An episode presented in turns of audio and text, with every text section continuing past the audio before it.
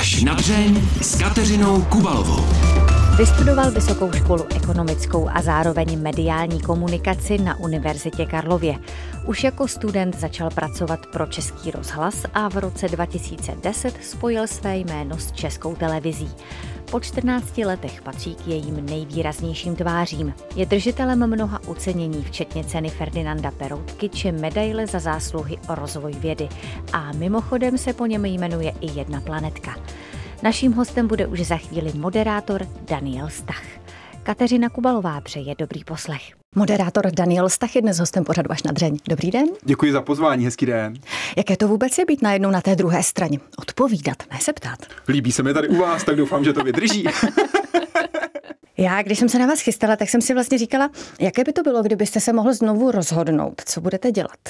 Jestli byste chtěl být vědcem, které vy si dnes eh, zvete do pořadu, hmm. anebo jestli byste znovu zvolil tu cestu novináře, který si může naťuknout všechno. Nechtěl bych být vědcem. Určitě ne, protože to není svět pro mě já mám hodně nastavený ten svůj svět dlouhodobě dopředu. Uh-huh. Já nejsem typ, který by si něco naplánoval a druhý den to musí mít hotové. To vůbec ne. Vidím hodně dlouho dopředu to, co bych chtěl, ale potřebuju tam ty dílčí výsledky. Potřebuju uh-huh. jít domů a otočit se. No spíš to, že to k něčemu bylo. Uh-huh. Zatímco u té vědecké práce člověk na něčem pracuje roky, roky a pak má nějaký výsledek, už pozitivní nebo negativní. Takže to by nebylo pro mě. Za druhé, já myslím, že ten akademický svět není úplně pro to, jak já jsem vnitřně nastavený. Já potřebuji víc takové akce, víc teď to uděláme, teď to můžeme udělat proč za hodinu, když to můžeme udělat teď? Což je mě bližší. A za třetí, já bych nezvládal neustále papírové války, které ty věci musí vést. Tyhle bitvy nejsou pro mě. Ne, ne, ne. A potřebujete taky adrenalin? To živé vysílání Aha, ho dává. Přesně tak. A to je paráda. To nás samozřejmě baví. A ve spravodajství platí, že my si nepřejeme ty breaking news, my si nepřejeme to, aby se stalo něco vážného, kvůli čemu se přechází u nás takzvaně na žlutou, do toho módu, teď se to děje, teď to vysíláme. Ale když už se to stane, tak u toho chceme být protože nás to baví, protože nás to nějakým způsobem přitahuje a vlastně člověka to dostává to nejlepší, to, co v něm opravdu je, to se, ono se říká, v nouzi poznáš přítele. A dobré novináře často člověk pozná jednak v tom, jak se připravují dlouhodobě a jak dlouho dokážou držet nějaký vysoký standard a druhá, jak dokážou zareagovat v době krize. To nám ukázala třeba pandemie. Mm-hmm. Tam se podle mě ty, kteří jsou lehce nadprůměrní, velmi výrazně ukázali jako extrémně nadprůměrní a ty, co byly těsně pod průměrem, propadly hluboko dolů. Umíte v sobě ten adrenalin zpracovat tak, aby opravdu jenom pomáhal? Aby vás nesemlel, abyste se tam nerozklepal v tom studiu nějaké Myslíte chvíli. nadšením, že můžu vysílat? Já jdu do studia a nemám strach. Nemám strach, mám respekt k těm hostům, se mhm. kterými se tam potkávám. Ten respekt je nutný, strach je podle mě špatný, protože strach nás nutí utéct, nutí nás reagovat půdově. Mhm. A to já nechci. Já nechci v tom životě a v těch rozhodnutích, které dělám, utíkat půdově. Já se chci zastavit, zamyslet se, byť třeba na zlomek sekundy zastavit, ale zamyslet se a říct, já půjdu tudy. Tohle je ta cesta, kterou se vydám. V tom rozhovoru nebo v nějakých životních rozhodnutích, to je v důsledku jedno. Princip je stejný. Jde vám to zastavování se? Musel jsem se to naučit. Hmm. Můj jeden z velkých problémů byl, že já jsem neuměl mlčet ve vysílání. Takže když si pustíte první díl s Danou Drábovou, tak to je utrpení. Já u toho fakt trpím. Že ona odpoví a tam není ani pikosekunda hmm ticha a já už se hned zeptám. Takže kdybych takhle dělal rozhovor třeba s přeživšími holokaustu nebo s těmi, co přežili řádění rudých kmérů, tak by to bylo neposlouchatelné, bylo by to šílené. Takže musel jsem se naučit mlčet. Říká Daniel Stach. Daniel Stach, moderátor, který je dnes hostem pořadu až na dřeň o sobě někde vyprávěl, že se novinářem stal, protože se chtěl dozvídat právě pořád nové a nové věci, hmm. hledat odpovědi na své otázky. Už jste našel odpovědi na třeba většinu otázek, ne. které jste měl, ne. když jste nastupoval? Ne, vůbec ne a nikdy nedostanu tu odpověď na většinu Teď se tváříte tak, jako ne. kdybyste nechtěl. No, ani. já vím, že nebudu mít a vůbec mi to nevadí. Hmm. Vždycky budou věci, které my nedokážeme ještě zodpovědět a to je dobře, protože se máme co dozvídat. Nevědět nevadí. S výjimkou toho, když člověk jde autem a neví, že je přednost zprava. Jo? To hmm. opravdu vadí. Ale jinak by nejvíc vadilo to, že se nechceme dozvídat, že se nechceme naučit něco nového. To by bylo podle mě chyba. To by byl konec společnosti, konec lidstva. My bychom se přestali posouvat a lidstvo by zaniklo. Takže si z vás pořád ještě kolegové dělají legraci, že jste jako tříleté dítě, které se pořád ptá proč. Já, já myslím, že oni to neberou z legrace, oni to mě si fakt myslí.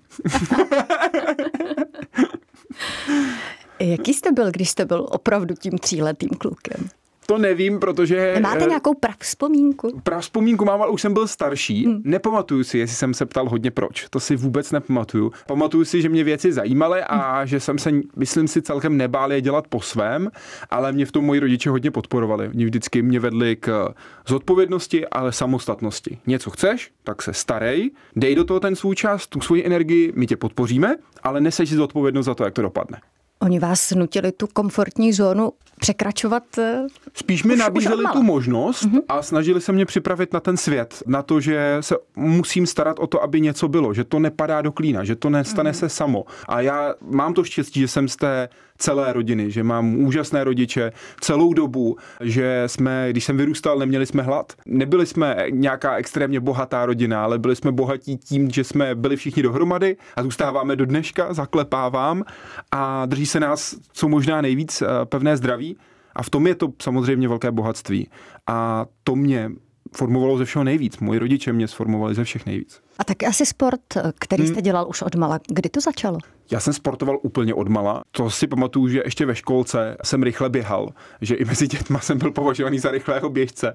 Takže hodně jsme se věnovali sportu od mala s našimi. My jsme dělali orientační běh, což je podle mě ultimátní sport. Člověk je v lese, je sám, musí běžet, musí se rozhodovat. Ten běh je náročný, že tam se člověk třeba jako na kolese nesveze, tam prostě buď běžím nebo neběžím a zároveň se musím neustále rozhodovat, mapovat, což mě moc nešlo tehdy. Já jsem hmm. nebyl dobrý v mapě. Ztratil jste se? A, no jasně, moc krát. A hlavně jsem vždycky naběhal strašně moc kilometrů navíc. Jo, takže místo toho, abych uběhl pět kilometrů, tak já uběh osm a, a kufroval jsem tam zleva hmm. zprava. Hrozně mi to nešlo.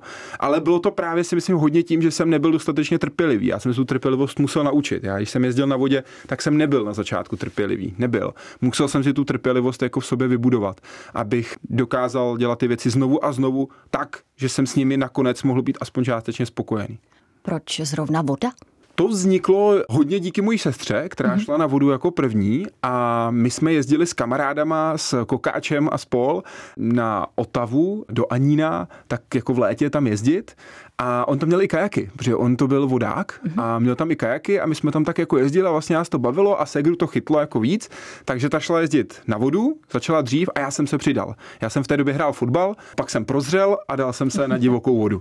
A u vody už jsem zůstal, protože ta je úžasná, ta voda je nádherná. Nejenom tou svojí divokostí, nespoutaností, ale tím, co všechno člověka učí. Já jsem v životě nezažil s výjimkou svých rodičů a kamarádů, se kterými jsem se potkal, kteří mě ovlivnili, nic, co by mě naučilo víc než divoká voda. Před chvílí jsme tady mluvili o strachu mm-hmm. v tom vysílacím studiu. Co strach ve vodě? Já třeba bych se bála šíleně. To je něco, co postupně člověk odbourává. Hmm. Když bylo 11, tak jsem jel poprvé pod Lipenskou přehradou a můj trenér Honza Paraňák se mě hmm. zeptal, hele, máš strach? To bylo na kaskádě, která se jmenuje Prokop, jsou takové tři obrovské vlny nádherné. A já jsem tehdy neuměl dělat eskimáka, protože jsem jezdil jenom dva měsíce, takže kdybych se zvrhnul, tak to proplavu. Mm-hmm. Ale tam jsem mohl jet, že pak je velký rybník, takže oni by mě vylovili. To je jako celkem v pohodě. Já říkám, hele, trochu Honzo mám. A on říká, to je dobře. Těch, co se nebáli, jsou plní hřbitovy. A já jsem později došel k tomu, že si myslím, že to není dobře, protože ten strach vás svazuje. Vy potřebujete ten strach odbourat, ale zachovat si ten respekt. A to je to, co ta divoká voda učí. Pokud má člověk chvíli nos na vodě, tak ho ta voda profackuje zleva zprava a okamžitě půjde dolů.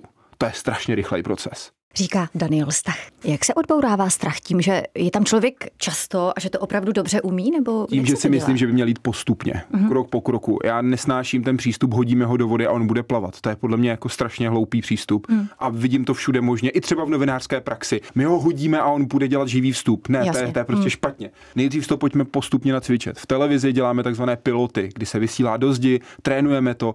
Ten člověk, který dává zpětnou vazbu tomu, kde se to učí, by to s ním měl projít, dát mu typy, které se naučil za ty roky, předat nějaké svoje, jak se říká, know-how. A to samé na té vodě. Jdu postupně, nejdřív se naučím pořádně pádlovat, získat tam jistotu, cítit tu vodu, říct si, na co mám a na co nemám, abych dokázal poznat svoje hranice, protože pak je můžu bezpečně posouvat. A to, že to někdy přestřelím, to se stane. Pak to člověk proeskimuje, to k tomu patří. Já třeba, když jezdím na snowboardu a jedu jízdu a nespadnu během té jízdy, tak si řeknu, že jsem měl špatně že jsem neskusil nic nového.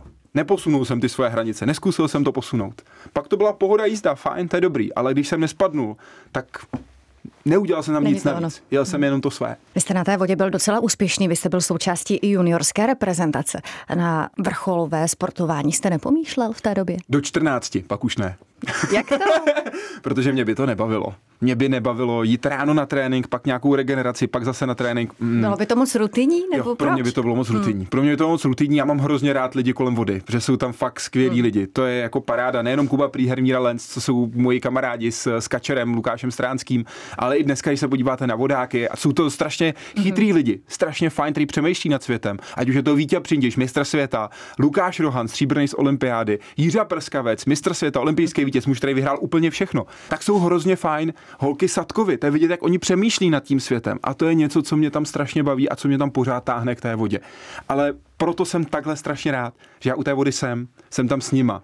Jsem tam jako komentátor, jsem tam jako ten, kdo třeba pomůže s organizací závodů, ale už nejsem ten, který se snaží zajet ten čas vůbec nejrychlejší. Když jsme u toho přemýšlení o světě, liší se nějak přemýšlení o světě sportovců a vědců, se kterými se stýkáváte? také často? A nebo jsou tam nějaké styčné body, které vlastně oba ty typy lidí ženou pořád dál? Bude to hodně individuální, ale každopádně jednu věc mají ti nejlepší společnou. Možná dvě. Jedna z nich je určitě totální drive a to zacílení. To, že jsou si vědomí toho, že když něco chci, tak potom fakt musím mít. A není to to, že si v úvozovkách odpíchnu začátek a konec. Ne, musím pořád hledat, pořád vymýšlet. Typově třeba hmm. Jiřa Prskavec, vynikající závodník, technika skvělá, síla a on si uvědomil, kde bude hledat a našel a změnil jídelníček. To jsou prostě drobnosti, které se nějakým způsobem dávají dohromady. A věci to mají stejně. Neustále ty nejlepší hledají ty cesty. Jakým způsobem to ještě posunout? Podle mě totiž je chyba učit se z chyb, respektive mm-hmm. to je mhm. nutnost. Ale nejlepší je se učit z úspěchu. Protože když já mám úspěch a najdu v něm věci, které můžu vylepšit, tak posouvám svoje hranice. Zatímco když udělám chybu a ponaučím se z té chyby, tak se jenom vracím na svůj průměr. A to je něco, co podle mě ty nejlepší nedělají. Oni si ukážou, tohle je moje hranice a já vymyslím, jak ji posunu dál. A druhou věc, kterou mají společnou, je, že ty nejlepší jsou těžce v pohodě. Oni si nepotřebují nic dokazovat. Ty nejlepší jsou fakt nejvíc v pohodě. Jaké to je, když člověk zjistí, že má někde hranici, za kterou to třeba v tu chvíli nejde? E, naučil jste se s tím směřovat, srovnávat, anebo opravdu tak, jak jste před chvílí říkal, že to dělají ty sportovci, vždycky hledáte nějakou tu skulinku, jak, jak jít ještě o kousek dál, o další kousek hmm. dál? Myslím, že potřebujete oboje, protože já vím, kde jsou v něčem moje hranice hmm. a vím, že je třeba teď nedokážu posunout, ale třeba vím, co bych měl udělat pro to, abych je dokázal posunout. Jenom to není moje priorita. Já v okamžiku, kdybych teď měl běžet půlmaraton, tak ho nezaběhnu za hodinu 30, ale třeba vím, že co bych mohl dělat pro to, abych se na tu hodinu 30 dostal. Jenom moje životní priority jsou někde jinde. To, že mám hranice, mě přece vůbec nemusí vadit. Já potřebuji se dostat tam, kde budu spokojený, tam, kde to bude fajn, tam, kde se budu cítit dobře. Vy máte v sobě obrovskou sebedisciplínu, cílevědomost. Co je, máte před sebou nějaký cíl konkrétní, ke kterému se chcete dopracovat, nebo to jde vždycky tak po kouskách? Jak, jak to máte? Já chci být zdravý a šťastný. To je nejlepší odpověď, ke které já jsem dospěl, když děláme pohovory do vědecké redakce. A když jsme to dělali úplně poprvé, tak jsme přišli s mojí šéfovou a ta HRistka vedla ten pohovor. A protože my jsme to neuměli, neměli jsme s tím zkušenost, tak jsme to nechali na ní. A ona se právě ptala, kde se vidíte za pět let. No, no. A říkám, no, jako zdraví a šťastný, já nedokážu odpovědět. A pak se ptala takové ty věci, rád pracujete v týmu? Si říkám, tak jestli ten člověk není úplně blbej, tak samozřejmě, že řekne, že rád pracuje v týmu. To je přece evidentní, jako že to je správná odpověď. A tak jsme jako to předělali a dnes se na pohovorech třeba ptáme, jak by vypadal svět, kdybyste byla řetkvička. A to mi o tom člověku řekne mnohonásobně víc, než to, kde by se viděl za pět let. Nebo se zeptáme, až odsud půjdete domů, půjdete na metro a před váma skolabuje kentaur. Co uděláte? A díky tomu já se dozvím o tom člověku mnohonásobně víc, než kolik se dozvím takovouhle v úvozovkách obecnou otázku. A jak by vypadal svět, kdybyste byl mrkev? To nedokážu já za sebe říct. Můžu popsat to, jak já si to představuji, no, ale ona to, to není ta pointa. Ona ta pointa té otázky je, že já chci vědět, jaký ten člověk je. No, si, že někdo řekne mrkev, jej, uf, tak to by bylo podzemí, tam byla strašná zima. Bylo, když by tam fokusovali nějaký žížely, by tam někdo přišel, vykup by mě, rozřezal by mě, teď by mě snět, no kdo ví, kam by mě hodili, skončil bych na kompostu, no to by bylo strašný. Tak chcete s takovýmhle člověkem strávit 80 hodin denně jako ve spravodajství? Nechcete, vy chcete člověka, který řekne, no tak snad bych byl nějaká biomrkev, já bych tam skámošil s nějakýma králíkama. Ty by mě třeba vzali k sobě domů, možná mě hned nesnědli, mohli bychom se skamarádit. Já zasadili by ze mě další mrkve, to by bylo přece skvělý. No, ještě byste byl třeba mrkev, která jste hodně dohloubky a zjistil byste, co je v jádru. No jasně, no v jádru země snad ne, to by mi se žehlo chudáka celou mrkev. Ale a to pěkně z dálky. Kdyby, nevím, jak bys tam teda prokopala vlastně ta mrkev. To je zajímavý koncept no. prokopání mrkví do centra země. Zaj, mě zajímalo, jak, jak by museli tam ty buňky růst, abyste prorazila zemské jádro. No to si neumím představit, jaký by tam musely být cíle, aby se to povedlo, a, ale možná to někdo dokáže spočítat. Já to nejsem. Já teda taky. Ne, ale schválně, jak vy si představujete ten svět, kdybyste byl tou mrkví?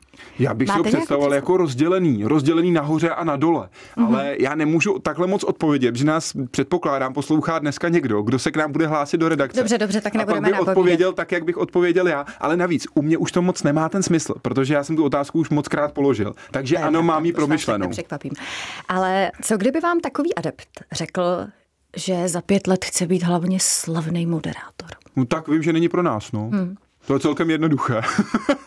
Tím jsme to vyřešili poměrně snadno a vyřešil to on za nás. Protože pokud je tohleto cíl, tak eh, to není cíl toho, co my mu za A můžeme nabídnout a za B přístup, který my bychom hledali. My hledáme lidi, kteří se chtějí učit. To jsou lidi, který my potřebujeme, protože já se každý den naučím něco nového. Já se dneska chystám na rozhovor s člověkem, který zkoumá, jak můžeme ovlivnit smysly.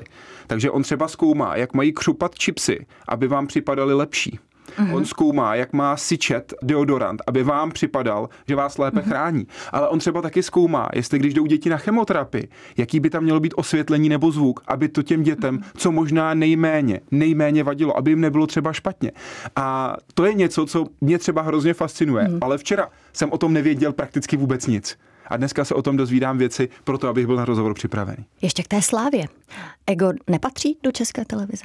My vždycky říkáme, a to je citace Františka Lutonského, který říká, hmm. moderátor musí umět ovládnout tu místnost. A já vždycky svým kolegům říkám, vy když moderujete, tak musíte mít tu situaci pod kontrolou. Vy jste ty, kteří jsou za to zodpovědní a musíte tu situaci mít pod kontrolou. Nemůže se vám to tam vymknout z rukou tak, že tam hosti budou dělat, co chtějí.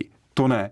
Takže musíte mít to sebevědomí, ovládnout tu místnost. To bez zesporu ano ale jednak půjdete s pokorou dovnitř a hlavně vyjdete s pokorou ven a půjdete se podívat na to a když máte to štěstí, že vám někdo dává zpětnou vazbu, tak s nimi na to, co můžete zlepšit. Stalo se vám to někdy, že vám přišel do studia tak dominantní člověk, který to převzal? Nebo se o to aspoň třeba pokusil, Pokusí. že by to vedl podle svého. Pokusí. Já jsem dřív dělal rozhovory z politiky, tak ty na to mají no, spoustu tréninku, ty na to mají spoustu školení, takže to zkusí. Hmm. Ale to já beru jako součást té práce. Já jsem dělal v listopadu rozhovor s profesionálním vyjednavačem, s Adamem Dolníkem. To je člověk, který se živí vyjednáváním. To je člověk, který se živí tím, že dokáže dostat teroristů v rozhovoru pod kontrolou, že dokáže ovládnout ten rozhovor. Tak si to vemte, jaká je to výzva pro moderátora, který za jeden z postulátů říká, musíte mít rozhovor pod kontrolou. A ano, musel jsem k tomu rozhovoru přistoupit jinak. Ano, musel jsem nad tím přemýšlet jinak, ano, musel jsem to jinak stavět a ano, musel jsem se podle toho speciálně během toho rozhovoru chovat. Co potom při tom poslechu? Jak se vám to zamlouvalo? Povedlo se? Tady jsem z toho měl dobrý pocit, protože to byl eh, rozhovor, který je jeden z nejnabitějších informacemi, co jsme v historii Hyde Parku civilizace udělali. Hmm. Za mě jeden rozhodně stop rozhovorů za těch víc než 11 let, co vysíláme Hyde Park civilizaci, je rozhovor s Adamem Dolníkem. A to, co on tam říká, se hlavně hodí člověku do života. Hodí se mu to do každodenního života. A měl jsem obrovskou radost těch reakcí od lidí, protože jednak jich byla obrovská tuna, ale byly totálně pozitivní, ale hlavně byly pozitivní tak, jak jsem doufal. Tedy my jsme se dozvěděli něco nového, něco, co jsme nevěděli, něco, co je nám k užitku. To je ten náš úkol, to je ta naše role. Přinést něco, co se člověku hodí do života mm-hmm. a ještě to nevěděl. Vy jste tady už před chvílí zmiňoval pandemii, kdy vás byla opravdu plná obrazovka. Co vám ta zkušenost dala. Tohleto vysílání, které bylo naprosto jiné a snad už to nikdy nezažijeme něco takového. Kež by ne, ale že nějaká pandemie přijde, to přijde jenom otázka času, kdy a, a jakým způsobem se nám s tím podaří vyrovnat. A moje žena říká, že jsem za ty vlastně dva roky eh, hodně zestárnul a hmm. myslím, že má pravdu. Bylo to fakt náročné, to nezastírám a můj režim vypadal tak, že jsem stával v pět ráno, chodil spát v 11 večer a ráno jsem procházel studie, večer jsem procházel studie, v průběhu toho jsme byli na Kavčích horách. Zvlášť to jaro 2020 bylo extrémně náročné, protože nikdo nic nevěděl. Hmm. Ale to ponaučení my si musíme vzít podle mě je strašná chyba říct si, zapomeneme na to. To je podle mě jednak obrovská chyba pro společnost a je to i neúcta vůči těm, kteří přišli o život kvůli pandemii a kteří mají třeba zničené zdraví nebo zničené živobytí kvůli pandemii. Ne, my se z toho musíme ponaučit a posunout se dál. Vzít si z toho aspoň trošku toho dobrého, co z toho dokážeme vytěžit a posunout se dopředu. Já si z toho beru třeba to, jak mám jinak komunikovat. My jsme třeba dostali do vysílání věci typu minutové videa, která byla jenom kreslená fixkou na veselou hudbu. Žádná slova, nic takhle tvrdého, ne. Jenom v minutovém videu nakreslenými obrázky jsme vysvětlovali, jak se starat o svoje prarodiče, jak se nezbláznit, když jsem doma 14 dní v karanténě v bytě 2KK, jak pomoct lékaři, aby to dokázali co možná nejlépe zvládnout. Já jsem se víc naučil zjednodušovat tu komunikaci a hledat cesty, jak tu komunikaci použít. A hrozně mě to dalo po naučení o lidech, Změnili jsme naprosto zásadně komunikaci v redakci. Já v těch největších časech pandemie jsem každý večer, když jsem měl z televize, protože tehdy jsem jezdil autem, tak jsem si volal s redaktory, kteří nesměli tehdy do budovy. Takže já vždycky, když jsem jel, tak jsem jim volal, aspoň obden, abych zjistil, co a jak na tom jsou, že oni neměli kontakt s nikým. A změnili jsme to, jakým způsobem si předáváme informace. A co mě dala strašně moc pandemie, je poznání, kdo je z jakého těsta. Co jste zjistil o sobě samém během té pandemie, protože to muselo být náročné i co se týká třeba emocí, toho prožívání těch věcí? Musel jsem je oddělovat a musel jsem je oddělovat velmi cíleně, tak, abych tam nepropsal to, co si já třeba myslím o tom politikovi nebo o tom rozhodnutí, které bylo uděláno, protože já si nemyslím, že moje role je hodnotit ty kroky, moje role je o nich informovat, vysvětlovat, co víme a nevíme. Takže já jsem se musel hodně hlídat v tom, abych nekomentoval ty věci, ale skutečně dodával informace. A pro mě to byla obrovská škola v tom roce 2020 hodně v tom, že já jsem kolem sebe všude cítil strach. Dneska už si to snažíme potlačit, ale na tom jaře 2020 já jsem prostě kolem sebe cítil, jak mají lidi strach. Hm, byste ho neměl? Já jsem ho nesměl mít. Moje role byla dát lidem nějaké informace, na základě kterých se můžou postavit k té no. situaci čelem a dát jim informace, aby se v tom co možná nejlépe zorientovali. A strachu se musíme dokázat zbavit. Je to stejné jako na vodě. Strach nás nesmí ovládnout. Nesmí. Já jsem měl obavy o svou rodinu. Proto jsem volal svým babičkám, mluvil jsem s rodinou, jak to jen jsem stíhal. Ale já nesměl mít strach, protože já jsem potřeboval ten strach zatlačit pryč, abych měl jenom ty obavy a ten respekt. Kde strach by mě paralizoval v tom, co byla moje role. Když se podívám třeba jenom na vaše webové stránky, tak je mi jasné, že se nezastavíte, že máte té práce opravdu hodně. Povězte mi, máte někdy čas eh, opravdu úplně vypnout třeba i telefon vypnout a být úplně mimo všechno, odpočinout si. Když mám volno, tak já nejsem na telefonu. My to tak máme domluvené v redakci, že když má někdo volno, tak se to opravdu snažíme držet a opravdu mít volno. Já mám hlavně dvě malé děti, takže to je moje hlavní náplň života. Ta práce je nějaká věc k tomu, ale hlavní jsou samozřejmě tihle dva malí tvorečkové, kteří jsou s námi. A přitom člověk dokáže vypnout podle mě úžasně protože oni jsou středobodem a oni žijí tím okamžikem samozřejmě. Děti vždycky žijí tím okamžikem. Teď je to strašně důležité. Teď se jezdí ve sněhu nebo teď něco se jim nelíbí. To je prostě normální. A díky tomu se člověk soustředí fakt na ten okamžik a, a myslím, že děti dokážou člověka pohltit. Takže když jsme mluvili o tom, že vás ohromně posunul sport, hmm. vědci, se kterými se stýkáte, tak děti budou tím dalším posouvačem tak vaší osobnosti. To je největší životní změna. Hmm. Nic většího už mě v životě nečeká než děti. To je naprosto jednoznačný. Přistupuje potom člověk i třeba trošku jinak k práci? Když už není jenom sám? Určitě, určitě. Já musím v úvozovkách žonglovat víc těch věcí a teď nechci říct, že děti jsou věc, to vůbec ne, spíš těch věcí, které chci dostat do, do toho svého života. Musím daleko víc plánovat, jsem daleko unavenější, zkrátka dobře, to je jasné, protože je toho víc, ale je to paráda a ono vás to hrozně moc posouvá pak i v té práci, protože člověk vidí ty věci trošku jinak. Mít děti, máte čtyři, ne? Mm-hmm. No, tak... to člověka totálně posune do jiného světa a vidí ten svět jinak, ale samozřejmě je hrozně důležité a to je třeba u nás v redakci skvělý, že my tam máme lidi, kteří jsou výrazně mladší, kteří nemají děti, děti, kteří mají malí děti, opravdu jako já třeba, a kteří už mají starší. A tím pádem vidíte tu pestrost toho světa a ty různé názory, úhly pohledu, protože to, že máte děti, vám prostě všechno změní svět. A chudáci ty, co nemají děti a jdou do hospody s těma, co mají děti, jo, zvlášť malí. To je strašný to prostě. Těch je mi fakt hrozně líto a fakt se jim i za sebe hrozně omlouvám, protože jakmile má člověk malý děti, tak pro ně je to prostě totální středobod světa a zařídila to evoluce a zařídila to správně samozřejmě. To tak má být. Jak to mají chlapi, když eh, najednou jim přibudou ty prckové do života? Stanou se z nich citlivější? Lidé? To myslím, že je individuální, že se nedá říct, jako muži, ženy jsou takový a makový a, a vždycky se to stane hmm. takhle. Já myslím, že ten malý člověk, který přijde do života, tak ho změní komukoliv, kdo do něj přijde. A to nejsou jenom rodiče, ale jsou to že i prarodiče, tetičky a tak. Všem to nějakým způsobem ten život ovlivní a podle toho, jak je kdo nastavený a jak moc si nechá a chce ten život v tomhle směru změnit, tak to tak taky dopadne. Budete k ním přistupovat podobně, jako vaši rodiče přistupovali k vám, až jednou přijdou a řeknou, já chci mít razítko se jménem, tak je vyšoupnete ze dveří a řeknete jim, tak si to běž zařídit. Já jsem rád, že si člověk nemůže vybrat svoje rodiče, protože já bych si nedokázal tak dobře vybrat. Já jsem prostě hrozně šťastný za to, jaké mám rodiče a co pro mě udělali. A věda nám dává odpovědi na otázky, ale podle mě těch nejvíc nezodpovězených otázek je ve výchově. A to je podle mě jedna z těch nejtěžších věcí, kterou člověk vůbec může dělat. A samozřejmě je to ale taky ta nejdůležitější, kterou může dělat. My si spolu povídáme na přelomu roku. Mm-hmm. Dáváte si ne. předsevzetí, bilancujete nebo takovéhle věci nepatří do vašeho života? Ne, předsevzetí vůbec. Na tohle já nejsem a nepotřebuji nějaký zlom, abych se rozhodl něco dělat mm-hmm. jinak, ale eh, já hodnotím každý den. Já se jako fakt každý den otáčím. Typicky, když jdu domů z práce, tak já většinou ještě čtu materiály v metru, ale řeknu si, co jsem ten den udělal a snažím se přemýšlet nad tím, co jsem komu řekl. A jestli jsem něco neřekl, jako že to mohlo vyznít jinak. A když stíhám a chodím běhat, tak tam mi hodně šrotují tyhle ty věci. A to mě hodně si myslím ovlivňuje, takže já bilancuju vlastně denně. Pro mě je to jako denní chleba, pro mě je to denní standard. A umíte se taky pochválit? Jak vás tak poslouchám, mám dojem, že jste hodně, hodně sebekritický. Tak když je za co, ale ono tak já, tam jde o to, jestli se pochválím, že jsem to udělal tak nějak. Ne. Když to můžu udělat líp, tak třeba se můžu pochválit za to, že vymyslím, jak to udělám líp. Za to bych se mohl pochválit. To by šlo. To jo. když přijdu na to, jak to vylepšit. Hostem pořadu až na dřeň byl moderátor Daniel Stech. Díky moc za to. Mějte se krásně. Naschledanou. Já děkuji, hezký den. No a já ještě dodám, že pořad až na dřeně si můžete poslechnout také v podcastových aplikacích a připraveny jsou také videozáznamy z natáčení. Kateřina Kubalová se těší na slyšenou zase za týden. Mějte se krásně.